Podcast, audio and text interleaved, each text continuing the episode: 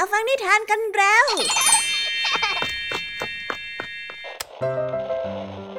คุณกำลังรับฟังไทย PBS Radio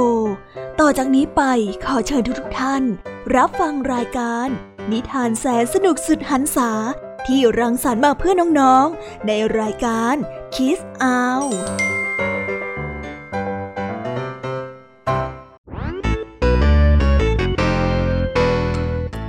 ดัสสวัสดีน้องๆชาวรายการคิสอาวทุกๆคนนะคะ วันนี้พี่แยมมี่กับผองเพื่อน ก็ได้เตรียมนิทานสนุกๆมาเล่าให้กับน้องๆได้ฟัง เพื่อเปิดจินตนาการ แล้วก็ตะลุยไปกับโลกแห่งนิทานนั่นเอง น้องๆอยากจะรู้กันแล้วหรือยังคะ ว่าวันนี้พี่แยมมี่และผองเพื่อนได้เตรียมนิทานเรื่องอะไรมาฝากน้องๆกันบ้าง เอาละค่ะ เราไปเริ่มต้นกันที่นิทานของคุณครูไหว วันนี้นะคะ คุณครูไหวได้จัดเตรียมนิทานทั้งสองเรื่องมาฝากพวกเรากันค่ะ ในนิทานเรื่องแรกของคุณครูไหว มีชื่อเรื่องว่า สถานที่อันเหมาะสม ต่อกันด้วยเรื่อง สีทองนำโชคส่วนนิทานของทั้งสองเรื่องนี้จะเป็นอย่างไร และจะสนุกสนานมากแค่ไหน น้องๆต้องรอติดตามรับฟังกันในช่องของคุณครูไหวใจดีกันนะคะ ส่วนนิทานของพี่ยามีในวันนี้ได้จัดเตรียมมาฝากน้องๆกันสองเรื่อง แต่น้องๆ อย่าเพิ่งเสียใจไปนะคะ ว่าทำไมวันนี้ถึงมีแค่สองเรื่อง แต่พี่ยามีนี่ขอ confirm ความสนุกเลยค่ะ ว่าไม่แพ้คุณครูหายอย่างแน่นอน นิทานของเราในวันนี้มากันในชื่อเรื่องว่า ร่ำลาลูกน้อย ต่อกันด้วยเรื่อง บททดสอบของเจ้าหญิงปากร้าย ส่วนเรื่องราวของนิทานทั้งสองเรื่องนี้จะเป็นอย่างไร จะสนุกสนานสู้คุณครูไหวเหมือนกับที่พี่ยามีบอกได้หรือเปล่านั้น น้องๆต้องไปรอติดตามรับฟังกันในช่วงพี่ยามีเล่าให้ฟังกันนะคะ นิทานสุภาษิตในวันนี้ เจ้าจ้อยเอาแต่บ่นกับสภาพอากาศ เดี๋ยวก็บ่นว่าหนาวเกินไป เดี๋ยวก็บ่นว่าร้อนเกินไป จนลุงทองดีนั้นทนไม่ไหวจึงได้ยกสำนวน ฝนตกก็แช่งฝนแรงก็ด่ามาบอกเจ้าจ้อย เอ๊แต่ว่าสำนวนนี้จะมีความหมายว่าอย่างไร ไปติดตามรับฟังพร้อม ๆ กันในช่วงนิทานสุภาษิตจากลุงทองดี แล้วก็เจ้าจ้อยตัวแสบของพวกเรากันนะคะ และในวันนี้นะคะพี่เด็กดีได้เตรียมนิทานเรื่องเชฟแจ๋วแหววมาฝากกันค่ะ ส่วนเรื่องราวของนิทานเรื่องนี้จะเป็นอย่างไร จะสนุกสนานมากแค่ไหน น้องๆห้ามพลาดเด็ดขาดเลยนะคะ ในช่วงท้ายรายการกับพี่เด็กดีของเราค่ะโอ้โห เป็นยังไงกันบ้างล่ะคะ แค่ได้ยินแค่ชื่อเรื่องนิทานก็น่าสนุกแล้วใช่ไหมล่ะคะเด็กๆ พี่ยามีก็ นเต้นอยากจะฟังนิทานที่น้องๆรอฟังอยู่ไม่ไหวแล้วล่ะค่ะ งั้นเอาเป็นว่าเราไปฟังนิทานทั้งหมดเลยดีกว่าไหมคะ งั้นถ้าน้องๆพร้อมกันแล้ว เราไปพร้อมกันเลยดีกว่านะคะสามสองหนึ่งไปกันเลย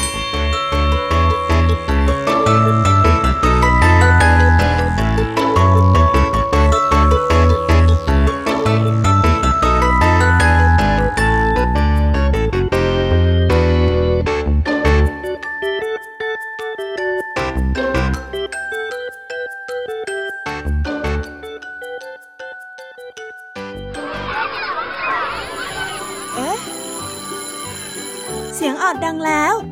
อุ้ยต้องไปเข้าเรียนแล้วล่ะค่ะ ไม่รอช้า เราไปหาคุณครูไหวกันเถอะ ไปกันเลย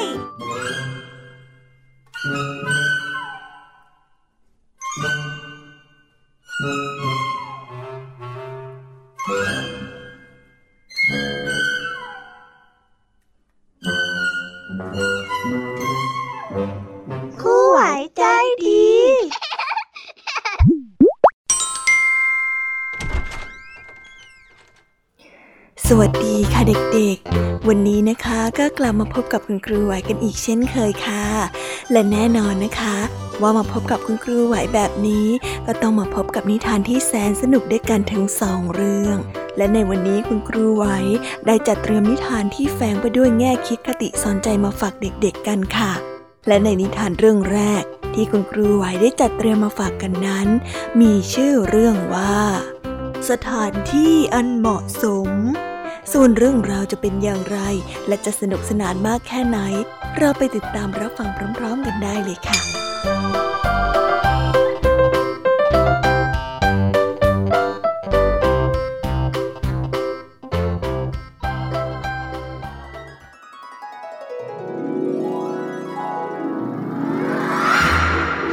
กาลครั้งหนึ่งนานมาแล้ว มีหญิงสาวผู้หนึ่งนำห่านมาเลี้ยงในลำธารใกล้ๆกับปราสาทของขุนนาง ผู้ที่มีความมั่งคั่งที่สุดณบริเวณนั้น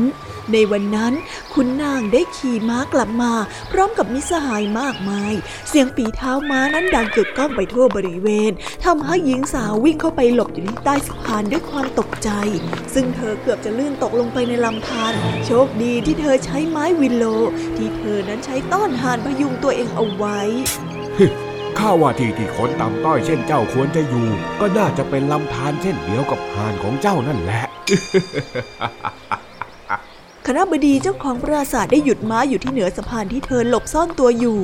และกล่าวเย้ยหยันหญิงสาว โดยไม่คิดที่จะช่วยประคองเธอเลยแต่อย่างใด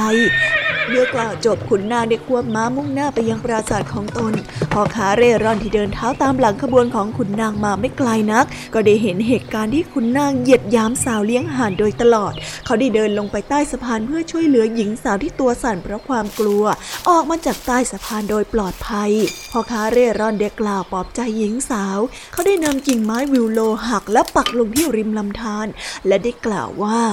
อย่าไปถือสาคนเช่นนั้นเลย ชาติกำเนิดน่ะไม่ได้เป็นเครื่องกำหนดที่อันเหมาะสมของเราหรอก หากแต่เป็นความพยายามของเราต่างหาก ที่จะกำหนดว่าเราควรอยู่ตรงไหน เธออย่าท้อไปเลยนะ แล้วสักวันผู้คนจะใช้ไม้จากต้นวินโลทำคลุย เพื่อเป่าเย้ยหยันเจ้าขุนนางคนนั้น ไม่เชื่อเจ้าคอยดูก็แล้วกัน พอคาเร่ร่อนได้ยิ้มให้กับหญิงสาว และมุ่งหน้าไปที่บ้านของขุนนาง เพื่อขอพักแรมด้วย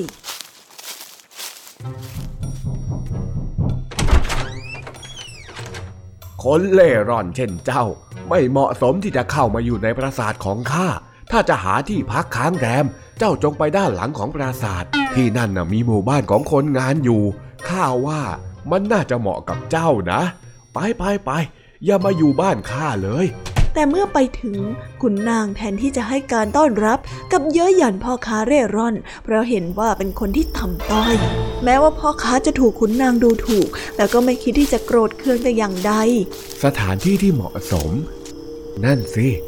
คนเราต้องมีที่ที่เหมาะสมสำหรับตัวเองกันทั้งนั้นแหละพ่อค้าเร่ร่อนได้กล่าวกับตัวเองพร้อมกับเดินไปที่ด้านหลังของปราสาท และคืนนั้นเขาก็ได้พักแรมในกระท่อมหลังเล็กๆ ของคนงานผู้สูงอายุคนหนึ่งที่ให้การต้อนรับพ่อค้าเร่ร่อนอย่างเขาด้วยความเต็มใจ รุ่งขึ้นพ่อค้าเร่ร่อนได้ออกเดินทางเพื่อค้าขายแต่เช้า ในขณะที่จะข้ามสะพานเขาไม่ลืมทักทายหญิงสาวเลี้ยงห่าน ที่นำห่านมาเลี้ยงที่ลำธารแต่เช้าเช่นเดียวกัน ส่วนคุณนางเจ้าของปราสาทกว่าจะตื่นก็ปาเข้าไปเที่ยงวัน และตกเย็นก็จัดงานเลี้ยงเรื่อนเริงที่ปราสาทแห่งนั้น ทุกวันไม่ได้ขาดทำให้ฐานะนั้นด้อยลงไปเรื่อยๆเมื่อเวลาผ่านไปหกปี คุณนางก็ไม่มีสมบัติเหลืออยู่อีกเลย และกลายเป็นขอทานในที่สุด ส่วนเจ้าของปราสาทคนใหม่ ก็คือพ่อค้าเร่ร่อนที่เข้ามาขอพักค้างแรมในคืนนั้นพ่อค้าเร่ร่อนมีฐานะที่ดีขึ้น เพราะว่าแต่งงานกับหญิงสาวเลี้ยงห่าน ทั้งสองช่วยกันทำมาหากินอย่างขยันขันแข็ง และใช้เงินที่หามาได้อย่างประหยัดทำให้ทั้งสองกลายเป็นเศรษฐีในเวลาไม่นาน ส่วนต้นวิวโลเด็กกลายเป็นต้นไม้ใหญ่ที่แผ่กิ่งก้านไปทั่วบริเวณนั้น และกลายเป็นต้นไม้ประจำตระกูลของพ่อค้าเร่ร่อนและหญิงสาวเลี้ยงห่าน แน่นอนทั้งสองไม่ลืมที่จะเล่าเรื่องราวของตนและความเป็นมาของต้นวิวโล ให้กับลูกหลานได้ฟัง ทั้งสองมักจะพูดกันเสมอว่า คนเรานั้นควรอยู่ในสถานที่ที่เหมาะสมกับตัวเอง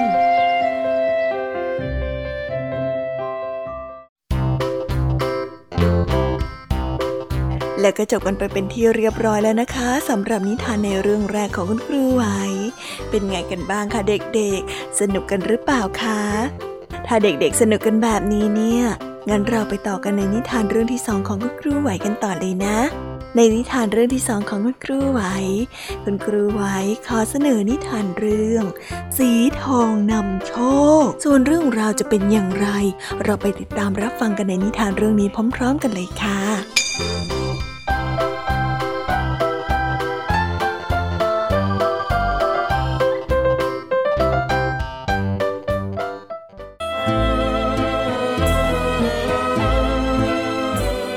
ละครั้งหนานมาแล้วระยาของคนตีกลองได้เข้าไปในโบสถ์เพื่อขอพรจากพระผู้เป็นเจ้า ให้ช่วยคุ้มครองลูกเด็กคันของเธอที่กำลังจะเกิดในไม่ช้า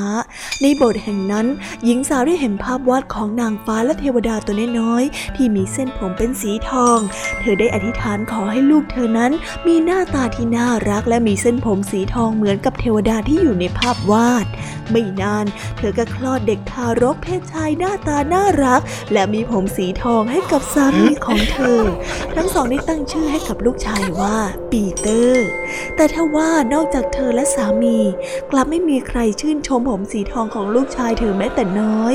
ต่างก็เห็นว่านั่นเป็นสิ่งที่ประหลาด ทั้งสองก็ยิ่งคิดว่าลูกชายของตนนั้นน่ารักที่สุดในโลก และมีค่าไม่ต่างจากคุมทรัพย์สีทอง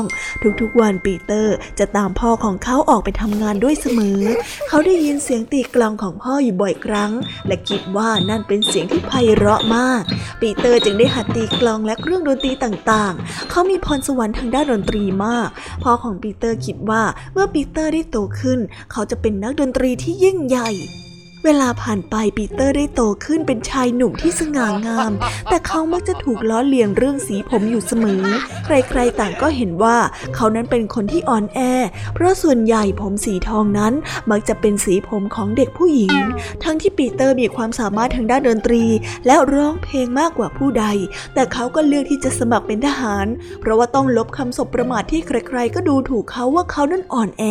ปีเตอร์ได้ฝึกอาวุธอย่างขยันขันแข็ง จนทำให้เขาเขาได้ชั้นเชิงด้านดาบที่ยอดเยี่ยม เขานั้นออกรบและกลับมาโดยที่ไม่เคยได้รับบาดแผลเลยแม้แต่ครั้งเดียว จนใครๆก็ต่างขนานนามเขาว่า จิงจอกแห่งสงคราม ตอนนี้ไม่มีใครคิดว่าสีผมของเขาเหมือนกับสีผมของผู้หญิงอีกแล้ว ต่างก็คิดว่านั่นเป็นสีเดียวกับขนของสุนัขจิ้งจอกที่มีความเข้มแข็ง เมื่อสงครามได้จบลง ปีเตอร์ได้ลาออกจากการเป็นทหาร และกลับมายังบ้านเกิดเพื่อเริ่มต้นเส้นทางของนักดนตรีที่เขาฝันเอาไว้ตั้งแต่ยังเด็ก เขาได้เริ่มประพันธ์เพลง และหาเลี้ยงชีพด้วยการเป็นครูสอนดนตรี ปีเตอร์ได้ตกหลุมรักลูกศิษย์ของเขาคนหนึ่ง เธอเป็นหญิงสูงสักแต่ทว่าไม่นานนักหญิงสาวที่เขาตกหลุมรัก ก็แต่งงานไปกับชายหนุ่มที่มีฐานะเท่าเทียมกัน เพราะว่าหญิงสาวไม่อยากจะแต่งงานกับนักดนตรีจนๆทำให้ปีเตอร์เสียใจมาก เขาบอกกับตัวเองว่าสักวันหนึ่งจะยิ่งใหญ่และเป็นที่รู้จัก และทุกคนจะต้องเห็นคุณค่าของเขา ปีเตอร์ได้เริ่มออกเดินทางเพื่อแสดงดนตรีและร้องเพลงที่ประพันธ์เอาไว้ ไม่นานนัก เขาก็เริ่มเป็นที่รู้จักและได้เงินจากการแสดงมามากมาย เขาได้ส่งเงินให้แม่ จนแม่นั้นสามารถปลูกบ้านหลังใหญ่ และมีเครื่องเรือนที่หรูหรา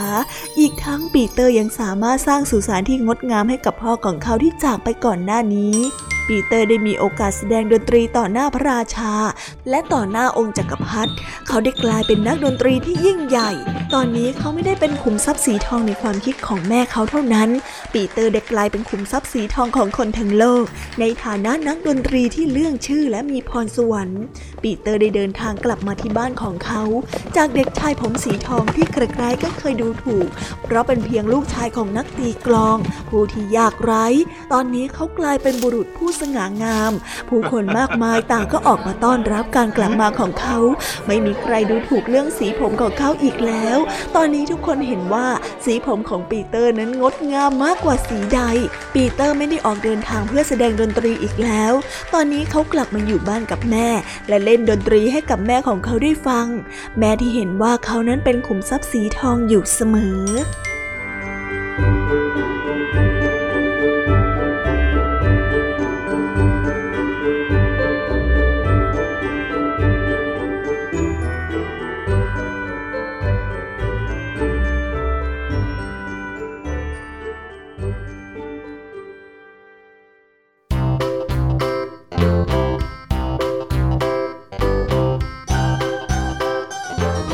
แล้วก็จบกันไปเป็นที่เรียบร้อยแล้วนะคะสำหรับนิทานทั้งสองเรื่องของคุณครูไหวเป็นยังไงกันบ้างล่ะคะเด็กๆ วันนี้เนี่ยสนุกจุใจกันหรือเปล่าเอ่ย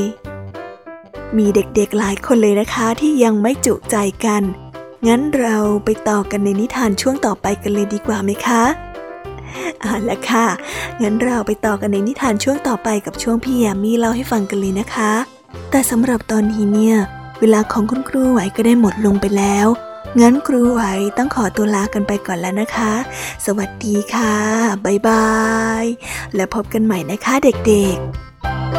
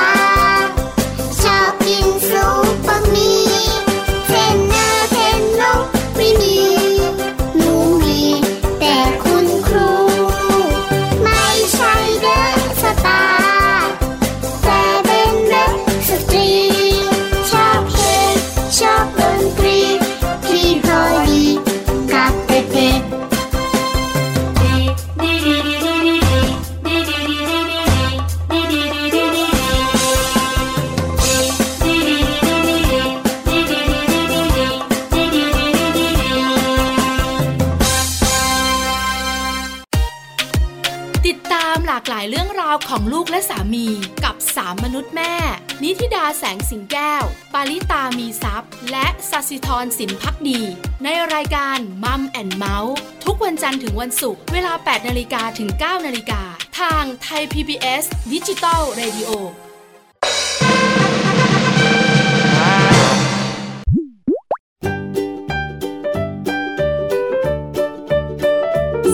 สวัสวัสดีค่ะ น้องๆที่น่ารักทุกๆคนของพี่แยมมี่นะคะ ก็เปิดรายการมาพร้อมกับเสียงอันสดใสของพี่แยมมี่กันอีกแล้ว และวันนี้ค่ะนิทานเรื่องแรกที่พี่แยมมี่ได้จัดเตรียมมาฝากน้องๆนนั้น มีชื่อเรื่องว่า ร่ำลาลูกน้อย ส่วนเรื่องราวจะเป็นอย่างไรจะสนุกสนานมากแค่ไหน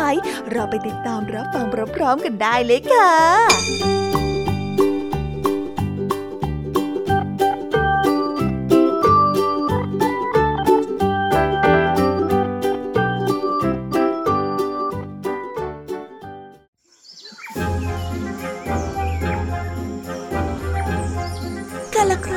านมาแล้ว หญิงสาวคนหนึ่งอาศัยอยู่กับลูกวัยเจ็ดขวบ ลูกของเธอเป็นเด็กน้อยที่น่ารักมาก น่ารักกว่าเด็กในหมู่บ้านแห่งนั้นทั้งหมด ด้วยความน่ารักของเด็กน้อยทำให้ผู้เป็นแม่ให้ความรักแก่ลูกของเธออย่างมากมายทว่าวันหนึ่งเด็กน้อยได้เกิดล้มป่วยโดยไม่ทราบสาเหตุ และสิ้นใจเสียชีวิตในเวลาต่อมา สร้างความโศกเศร้าเสียใจให้แก่ผู้เป็นแม่เป็นอย่างมาก เธอได้ร้องไห้รำพึงลำพันถึงลูกชายอันเป็นที่รักไม่ยอมหยุด น้ำตาของเธอได้ไหลอาบไปทั่วใบหน้า แม้ว่าทุกคนจะช่วยจัดพิธีงานศพและฝังลูกชายของเธอจนเสร็จเรียบร้อยแล้วก็ตาม แต่ก็ไม่มีท่าทีว่าเธธอนั้นจะหยุดร้องไห้เลย จนกระทั่งเวลาผ่านไปสามวัน วิญญาณของเด็กน้อย จึงต้องกลับมาหาแม่ด้วยความสงสาร เด็กน้อยได้นั่งอยู่ที่ที่เคยนั่งเล่นเป็นประจำและได้กล่าวกับผู้เป็นแม่ว่า แม่จ๋าถ้าแม่ไม่ยอมหยุดร้องไห้ หนูก็ต้องพลอยร้องไห้ตามไปด้วย แม่หยุดร้องไห้เถอะนะ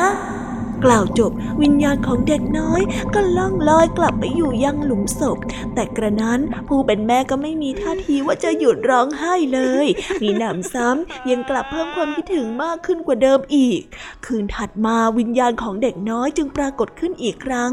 ครั้งนี้เขาปรากฏกาย พร้อมกับลงศพที่อยู่ปลายเตียงของผู้เป็นแม่ วิญญาณของเด็กน้อยได้กล่าวกับผู้เป็นแม่ว่า แม่จ๋าแม่ร้องไห้อยู่แบบนี้ หนูจะนอนหลับอย่างเป็นสุขได้ยังไง ดูสิแม่จ๋าผ้าห่อร่างของหนูชุ่มไปด้วยน้ำตาของแม่จนเปียกไปหมดแล้ว หากว่าเป็นอย่างนี้หนูคงไม่สามารถที่จะหลับได้อย่างเป็นสุขแน่ กล่าวจบลงศพของเด็กน้อยก็หายไป ครั้งนี้ผู้เป็นแม่รู้สึกสงสารลูกน้อยของเธอมาก ที่แม้ว่าจะเสียชีวิตไปแล้ว แต่ก็ยังต้องมาลำบาก เพราะว่าน้ำตาของเธออีก เมื่อนางคิดได้ นางจึงได้หยิบผ้าเช็ดหน้า และได้เลิกอาลัยอาวรณ์ถึงการจากไปของลูกน้อย คืนวันถัดมาวิญญาณของเด็กน้อยก็ปรากฏขึ้นให้เห็นอีกครั้ง แม่จ๋าดูสิผ้าห่อศพของหนูใกล้จะแห้งแล้ว คราวนี้หนูคงหลับได้อย่างเป็นสุขแล้วละจ้ะแม่รักษาตัวเองด้วยนะจ๊ะรักษาสุขภาพให้มากมาก เมื่อร่างของเด็กน้อยได้หายไปในวันนั้น ก็ไม่ปรากฏให้ผู้เป็นแม่ได้เห็นอีกเลย ส่วนผู้เป็นแม่ก็กลับมาใช้ชีวิตอย่างปกติ โดยที่คิดถึงลูกน้อยของตนอยู่เสมอ แต่ก็ไม่เคยร้องไห้อีก ถึงแม้ว่าจะคิดถึงมากเพียงไหนก็ตาม เพราะเชื่อว่าลูกของเธอคงหลับอย่างเป็นสุขอยู่บนสวรรค์แล้ว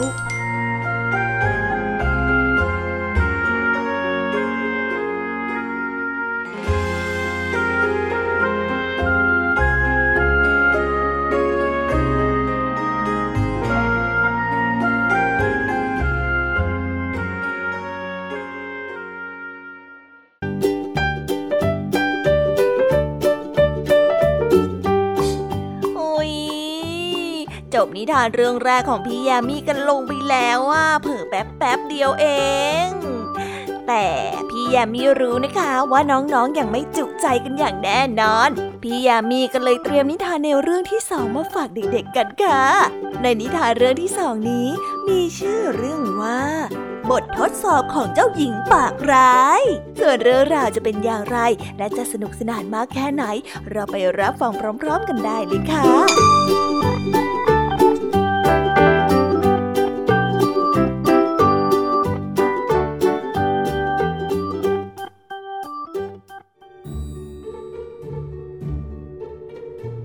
ครั้งหนึ่งนานมาแล้ว พระราชาองค์หนึ่งมีพระธิดาที่สิริโฉมงดงามเป็นอย่างยิ่ง จนเป็นที่เลื่องลือไปทั่วทุกอาณาเขต แต่ทว่าเจ้าหญิงกลับมีนิสัยที่อวดดีและเย่อหยิ่งเป็นอย่างมาก พระราชาเกรงว่านิสัยที่ไม่ดีของเจ้าหญิง จะทำให้พระองค์ไม่มีคู่ครอง จึงได้จัดงานเลี้ยงเลือกคู่ให้กับเจ้าหญิง ข่าวลือเลือกคู่ของเจ้าหญิงผู้เลอโฉมได้กระจายออกไปทำให้เมื่อถึงวันงาน บรรดาเจ้าชายและพระราชาจากทั่วทุกสารทิศต่างก็เดินทางมาร่วมงานเลี้ยงอย่างขับข้างแต่เจ้าหญิงไม่ปรารถนาที่จะแต่งงานกับผู้ใดเลย เพราะคิดว่าไม่มีใครที่จะเหมาะสมกับตนเอง ทุกครั้งที่เจ้าชายและพระราชาเข้ามาทักทาย เจ้าหญิงจะส่งตั้งชื่อแปลกๆ ให้แก่คนเหล่านั้นแล้วหัวเราะชอบใจอย่างสนุกสนาน กระทั่งมีพระราชาท่าทีสุขุมเดินเข้ามาในงาน เจ้าหญิงส่งตั้งชื่อให้แล้วตะโกนออกไปอย่างเสียงดังว่า พระราชาหนวดอัปลักษ์พระราชาหนวดอัปลักษ์พูดแล้วเธอก็ได้หัวเราะชอบใจ แต่ทว่าสิ่งที่เจ้าหญิงทำนั้นไม่มีใครสนุกไปกับเจ้าหญิงด้วยเลย ทุกคนที่อยู่ในงานเลี้ยงต่างวิพากษ์วิจารณ์การกระทำที่ไม่เหมาะสมของเจ้าหญิง พ่อของเจ้าหญิงไม่พอใจกับการกระทำของเจ้าหญิงเป็นอย่างมาก ถึงกับประกาศขึ้นกลางงานเลี้ยงว่า ขอทานคนใดที่เดินผ่านเข้ามาในประตูวังคนแรก เขาจะได้แต่งงานกับเจ้าหญิงทันที สามวันต่อมาพระราชาได้ยินเพลงอันไพเราะดังแว่วมาที่หน้าประตูวัง เมื่อเดินออกไปดู พระองค์ก็พบชายหนุ่มคนหนึ่ง ชายหนุ่มคนนั้นแต่งตัวด้วยเสื้อผ้าเก่าขาดรุ่งริ่ง ผมเผ้ารุงรัง เดินสีไวโอลินร้องเพลงเข้ามาในพระราชวัง พระราชาจึงยกเจ้าหญิงให้กับชายเร่ร่อนคนนั้นตามที่เคยลั่นวาจาเอาไว้ แม้เจ้าหญิงจะไม่ยินยอมแต่ก็ต้องจำใจออกเร่ร่อนไปกับชายพเนจรผู้นั้น ชายพเนจรพาเจ้าหญิงเดินทางไปที่ต่างๆ มากมาย จนกระทั่งมาถึงกระท่อมแห่งหนึ่ง และได้บอกว่านี่เป็นบ้านของตน จากนั้นก็ใช้เจ้าหญิงทำงานอย่างหนัก โดยที่ตนเองไม่ได้ทำอะไรเลย ชายพเนจรหัดให้เจ้าหญิงสารตะกร้า และปั้นถ้วยชามเพื่อนำไปขาย แต่แล้วก็มีทหารขี่ม้าเหยียบตะกร้า และถ้วยชามของเธอจนพังไปหมด เมื่อกลับมาถึงบ้านก็ถูกชายพเนจรด่าว่าต่างๆ นานาทำให้เจ้าหญิงเริ่มสำนึกได้ว่า หากตนเองไม่เย่อหญิง แล้วยอมแต่งงานกับคนที่พ่อเลือกให้ก็คงจะดีกว่านี้ วันหนึ่งชายพเนจรได้สั่งให้เจ้าหญิงเข้าไปทำงานในวัง เพื่อที่จะได้แบ่งอาหารที่เหลือจากวังกลับมาบ้าง เจ้าหญิงจึงต้องไปช่วยงานในครัว ถูกใช้ทำความสะอาด ล้างจานซักผ้า และทำอาหารมากมายโดยที่ไม่ได้หยุดพักตกเย็นแม่บ้านก็จะมอบเนื้อและผักเป็นอย่างดีให้กลับมาทำอาหารที่บ้าน กระทั่งวันหนึ่ง เจ้าหญิงได้เห็นข่าวพระราชาจะอภิเษกกับเจ้าหญิงผู้เลอโฉม เจ้าหญิงจึงได้แอบไปดูที่หน้าประตูท้องพระโรง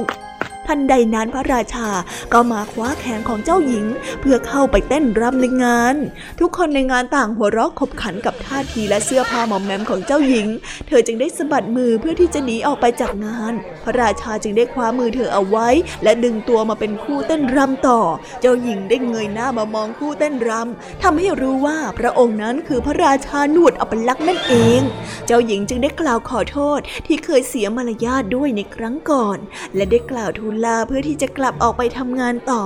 พระราชาได้ทรงยิ้มมุมปากและเอ่ยขึ้นว่า พระองค์ทรงจำหม่อมฉันไม่ได้จริง ๆ หรือพะยะค่ะ หม่อมฉันก็คือชายพเนจรยังไงล่ะเจ้าหญิงได้สังเกตอย่างถี่ถ้วนอีกครั้งจึงจำได้ พระราชาได้กล่าวสารภาพว่า ตนนั้นทำไปทั้งหมดก็เพื่อที่จะดัดนิสัยที่เย่อหยิ่งของเจ้าหญิง ตอนนี้พระองค์ไม่มีนิสัยเช่นนั้นอีกแล้ว ยอมตัวมอมแมมอยู่ในครัว ยอมทำอาหารให้สามีกินโดยไม่สนใจว่าเขาจะเป็นใคร ถึงเวลาแล้วที่พระองค์จะกลับสู่ฐานะเดิม และงานแต่งงานครั้งนี้ ผู้ที่เป็นเจ้าสาวก็คือเจ้าหญิงเองนะพะยะค่ะ แต่งงานกันอีกรอบเถอะนะ กล่าวจบนางกำนันมากมายก็นำฉากไม้มากั้นรอบตัวเจ้าหญิงเอาไว้ เมื่อนางกำนันได้เปิดฉากไม้ออก ทุกคนก็ต้องต่างตกตะลึงกับความงดงามของเจ้าหญิง ผู้เป็นพ่อของพระองค์ได้เดินเข้ามาในท้องพระโรงเพื่อประคองเจ้าหญิงไปส่งให้กับคู่เต้นรำที่ครั้งหนึ่งทรงเรียกว่าพระราชาหนวดอัปลักษณ์อย่างสมเกียรติ ในที่สุดทั้งสองพระองค์ก็ครองคู่กันอย่างมีความสุขตลอดมานับตั้งแต่นั้น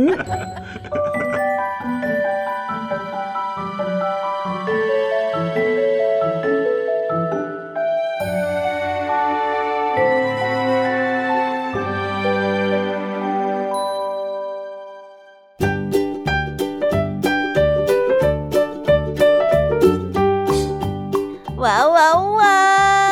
ว้าวกันไปเป็นที่เรียบร้อยแล้วนะคะสำหรับนิทานของพี่ยามีเป็นไงกันบ้างคะเด็กๆ ได้ข้อคิดหรือว่าคติสอนใจอะไรกันไปบ้าง อย่าลืมนำไปเล่าให้กับเพื่อนๆที่โรงเรียนได้รับฟังกันด้วยนะคะ แต่สำหรับตอนนี้เนี่ยเวลาของช่วงพี่ยามีเล่าให้ฟังก็หมดลงไปแล้วล่ะค่ะพี่ยามีก็ต้องขอส่งต่อน้องๆ ให้ไปพบกับลุงทองดีแล้วก็เจ้าจ้อยในช่วงต่อไปกันเลย เพราะว่าตอนนี้เนี่ยลุงทองดีกับเจ้าจ้อยอะบอกว่าให้ส่งน้องๆมาในช่วงต่อไปเร็ว อยากจะเล่านิทานจะแย่แล้วเอาละค่ะงั้นพี่ยามีต้องขอตัวลากันไปก่อนแล้วนะคะ เดี๋ยวกลับมาพบกันใหม่บ๊ายบาย ไปหาลุงทองดีกับเจ้าจอยกันเลยค่ะ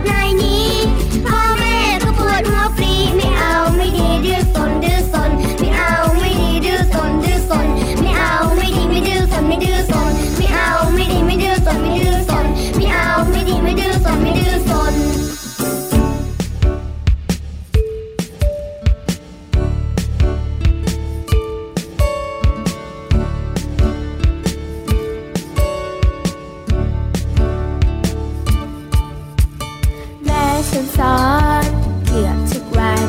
ว่าความดีมีเท่าไร มากเป็นร้อยจนนับไม่ไหว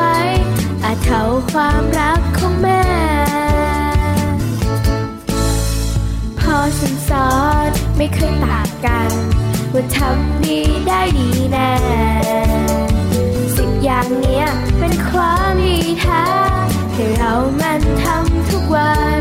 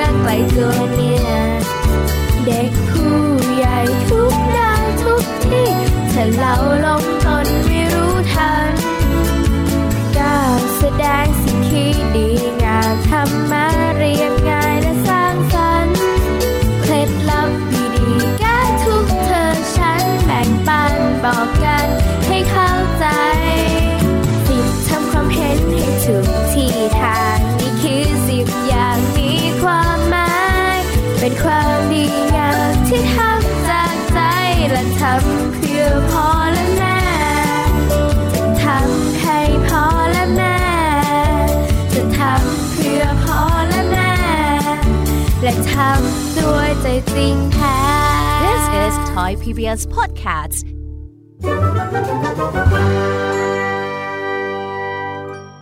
นิทานสุภาษิต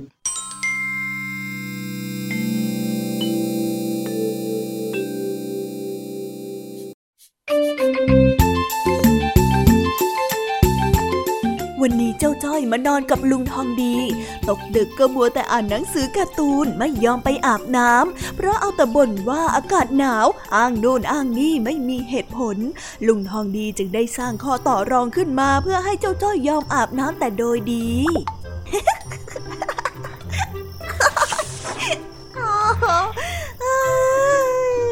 เฮ้ยไอ้จ้อยจ๋าเอ็งยังไม่อาบน้ำอีกเหรอเนี่ย ยังจะลุงอืม แล้วเมื่อไหรเองถึงจะอาบเนี่ยฮะ มันค่ำแล้วนะ โอ้ลุงเดี๋ยวจ้อยอาบน้าขออ่านหนังสือการ์ตูนอีกแป๊บหนึ่งแป๊บเดียว แต่ว่าเมื่อชั่วโมงก่อนเองก็พูดแบบนี้เนี่ย ข้าถามเองเองก็บอกว่าขอแป๊บหนึ่งจนมันผ่านมาเป็นชั่วโมงแล้วนะไอ้จ้อย โอ้โหก็อากาศมันหนาวนี่นะลุง เองกลั้นใจอาบแค่แป๊บเดียว เดี๋ยวอุณหภูมิร่างกายมันก็ปรับตัวได้แล้ว ไปไปไปรีบไปอาบน้ำเลยไป อื้อหือแต่ว่าจอยกำลังอ่านหนังสือการ์ตูนอยู่นะลุง ก็หยุดอ่านสักแป๊บหนึ่งสิ นี่ เดี๋ยวถ้าเองไม่ยอมไปอาบน้ำนะ เดี๋ยวข้าจะให้เองนอนนอกมุ้งให้ ใจร้ายจริงๆเลยลุงเนี่ย ใจร้ายอะไรกันฮะ ปกติเนี่ยคนเราก็ต้องอาบน้ำก่อนนอนอยู่แล้ว เองไปเล่นฟุตบอลเหงื่อโชกมาทั้งวันเนอะหนะไปหมด เองไม่เหนียวตัวบ้างหรือไง ก็อืมก็ไม่นี่จ๊ะเฮ้ยไปไปไป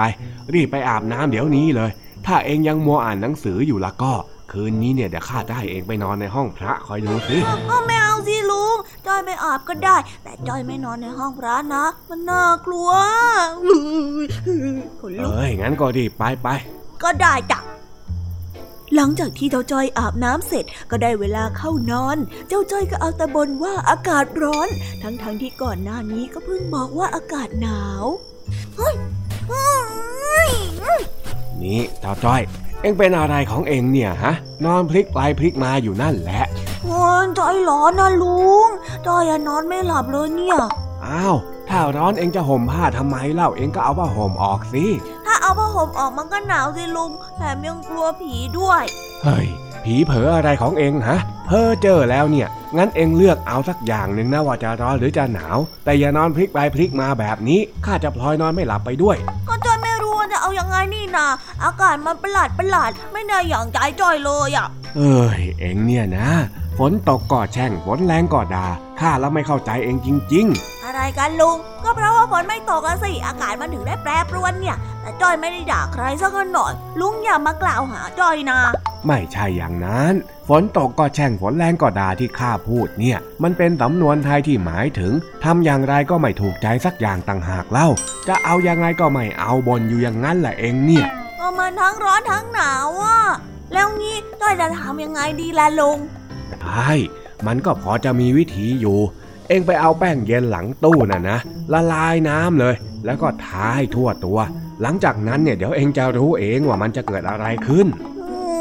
มฟังดูน่าสนใจ งั้นจอยไปทำตามแป๊บหนึ่งนะจ๊ะลุง จากนั้นเจ้าจอยก็นำแป้งเย็นละลายน้ำมาทาตัวอย่างที่ลุงทองดีบอก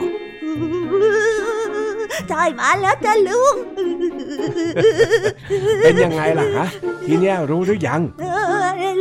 แล้วจ้ะลุงเอ้ยหนาวใช้ได้เลย แล้วทีนี้จะทำไงต่อล่ะลุงเอ้ยทีนี้เองก็ลงไปซุกในผ้าห่มซะมันก็จะได้อุ่นพอดียังไงล่ะโอ้ยอุ่นจริงๆด้วยวิธีของลุงทองดีนี่สุดยอดเลยเอองั้นก็จะได้นอนสักทีอะอ้าวไอ้จ้อย แล้วเองมาดึงผ้าห่มข้าไปทำไมล่ะเนี่ยเออเขาจอยหนาวนี่นะเฮ้ยไอ้จ้อย เอาผ้าห่มข้าคืนมานะโว้ยขอจอยเหอะจอยหนาวอ้าวอ้าวอ้าวเองนี่ทำไมมันเป็นแบบนี้ไปได้ล่ะเนี่ย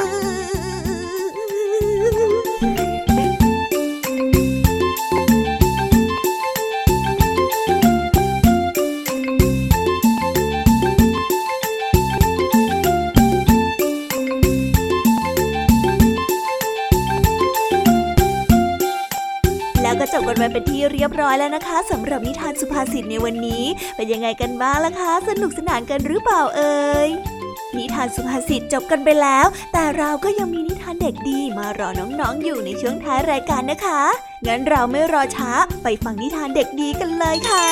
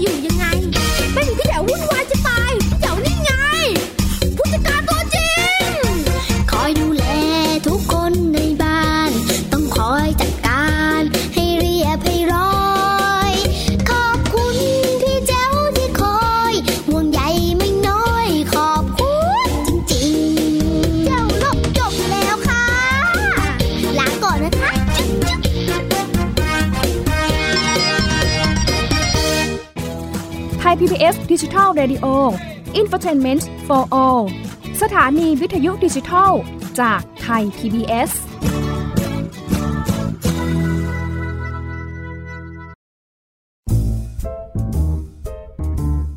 นิทานเด็กดี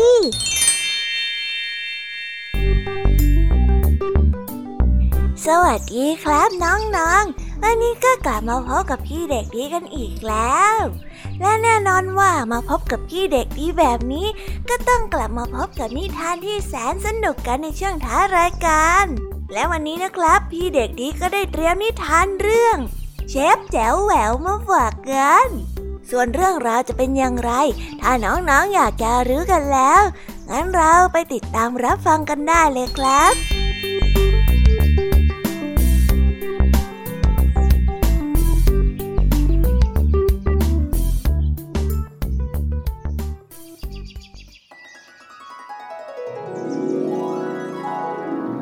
แวแหววเด็กน้อยมีความฝันอยากจะเป็นเทพมือหนึ่ง แต่เธอนั้นไม่เคยทำอาหารมาก่อนเลย เธอจึงได้ไปขอให้แม่ของเธอช่วยสอนทำอาหารให้แจ๋วแหวว แม่จ๋าแม่จ๋าช่วยสอนหนูทำอาหารหน่อยสิจ๋า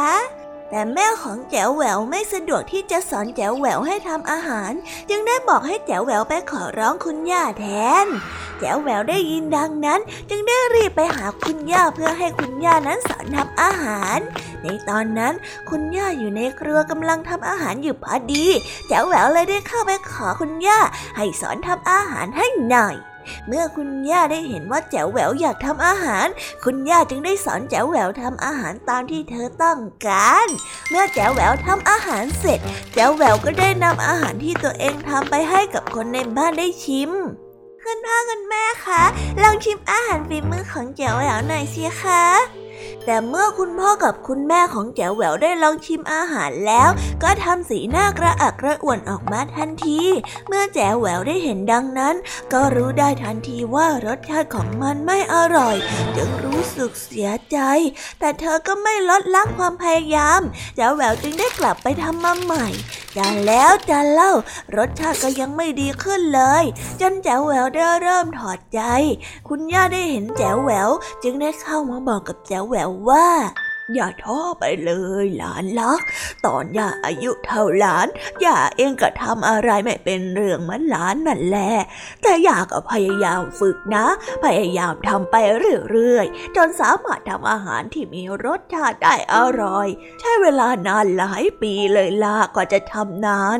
ดังนั้นหลานก็อย่ายอมแพ้นะจ๊ะ แจ๋วแหววเนี่ยต้องค่อยๆฝึกและค่อยๆพยายามทำทุกๆวัน เดี๋ยวย่าจะสอนให้อีกรอบนะ ขอบคุณค่ะคุณยาย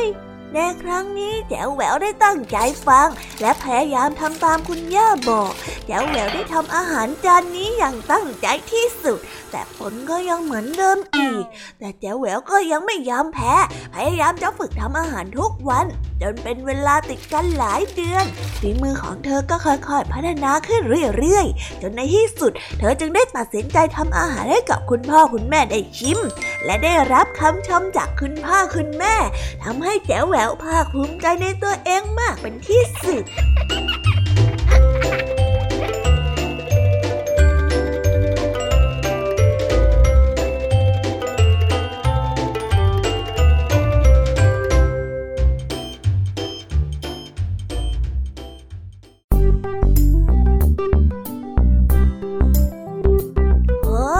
แล้วก็จบกันไปเป็นที่เรียบร้อยแล้วนะครับสำหรับนิทานของพี่เด็กดีในวันนี้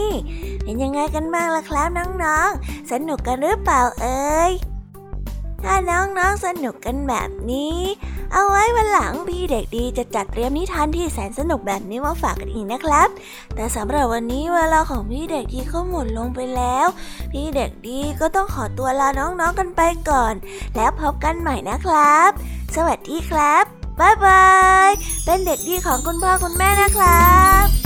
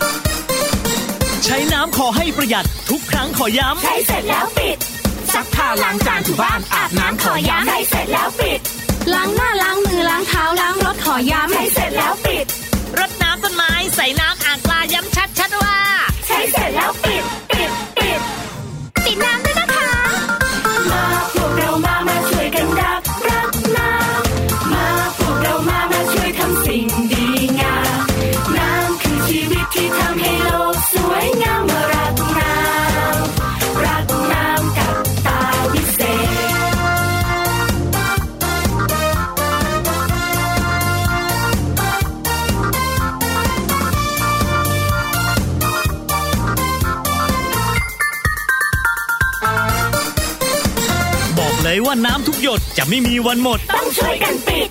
ดื่มน้ำให้หมด ปิดน้ำให้สนิทจะไม่วิกฤตต้องช่วยกันปิด ไม่เหลือน้ำทิ้ง ไม่ทิ้งน้ำเสียบอกกันเคลียร์ต้องช่วยกันปิด เราคิดก่อนใช้เราใช้แล้วคิดใครลืมเรื่องสกิปให้ช่วยกันปิดปิดปิดปิดน้ำด้วยสิคะมาพวกเรามา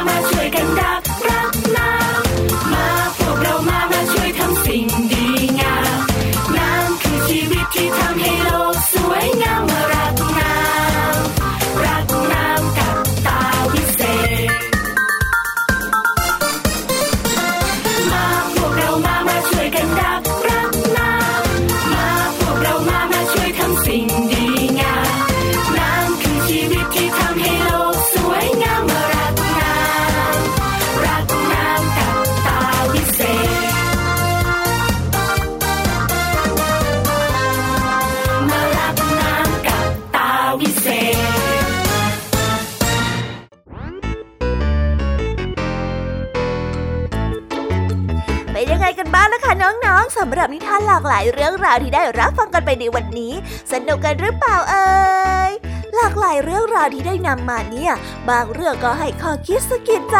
บางเรื่องก็ให้ความสนุกสนานเพลิดเพลิน แล้วแต่ว่าน้องๆเนี่ยจะเห็นความสนุกสนานในแง่มุมไหนกันบ้าง ส่วนพี่ยามีแล้วก็พ่องเพื่อนเนี่ยก็มีหน้าที่ในการนำนิทานมาส่งตรงถึงน้องๆแค่นั้นเองละค่ะ แล้ววันนี้นะคะ เราก็ฟังนิทานกันมาจนถึงเวลาที่กำลังจะหมดลงอีกแล้วอะหอย ใคร ที่ฟังไม่ทันเนี่ย หรือว่าฟังไม่ครบ ก็สามารถไปย้อนรับฟังได้ที่เว็บไซต์ไทย PBS Radio หรือที่แอปพลิเคชันไทย PBS Radio ได้นะ ถึงเวลาที่จะต้องกล่าวคำลาแล้วล่ะค่ะ พี่ยามีต้องคิดถึงน้องๆอีกแน่เลย แต่ไม่ต้องห่วงนะคะน้องๆ พี่ยามีเนี่ยขอสัญญาเลยว่า จะกลับมาพบกันใหม่พร้อมกับนิทานที่แสนสนุกแบบนี้กันอีกแน่นอนค่ะน้องๆ อย่าลืมนำข้อคิดดีๆ ที่ได้จากการรับฟังนิทานที่แสนสนุกของคุณครูไหว พี่ยมมี่ลุงทองดีแล้วก็เจ้าจ้อย และก็นิทานจากพี่เด็กดีในวันนี้ไปใช้กันด้วยนะคะเด็กๆ เอาไว้พบกันใหม่ในวันพรุ่งนี้นะสำหรับวันนี้พี่ยามีต้องขอตัวลากันไปก่อนแล้วล่ะค่ะ สวัสดีค่ะ บ๊ายบายนะคะน้องๆ และพบกันใหม่ค่ะ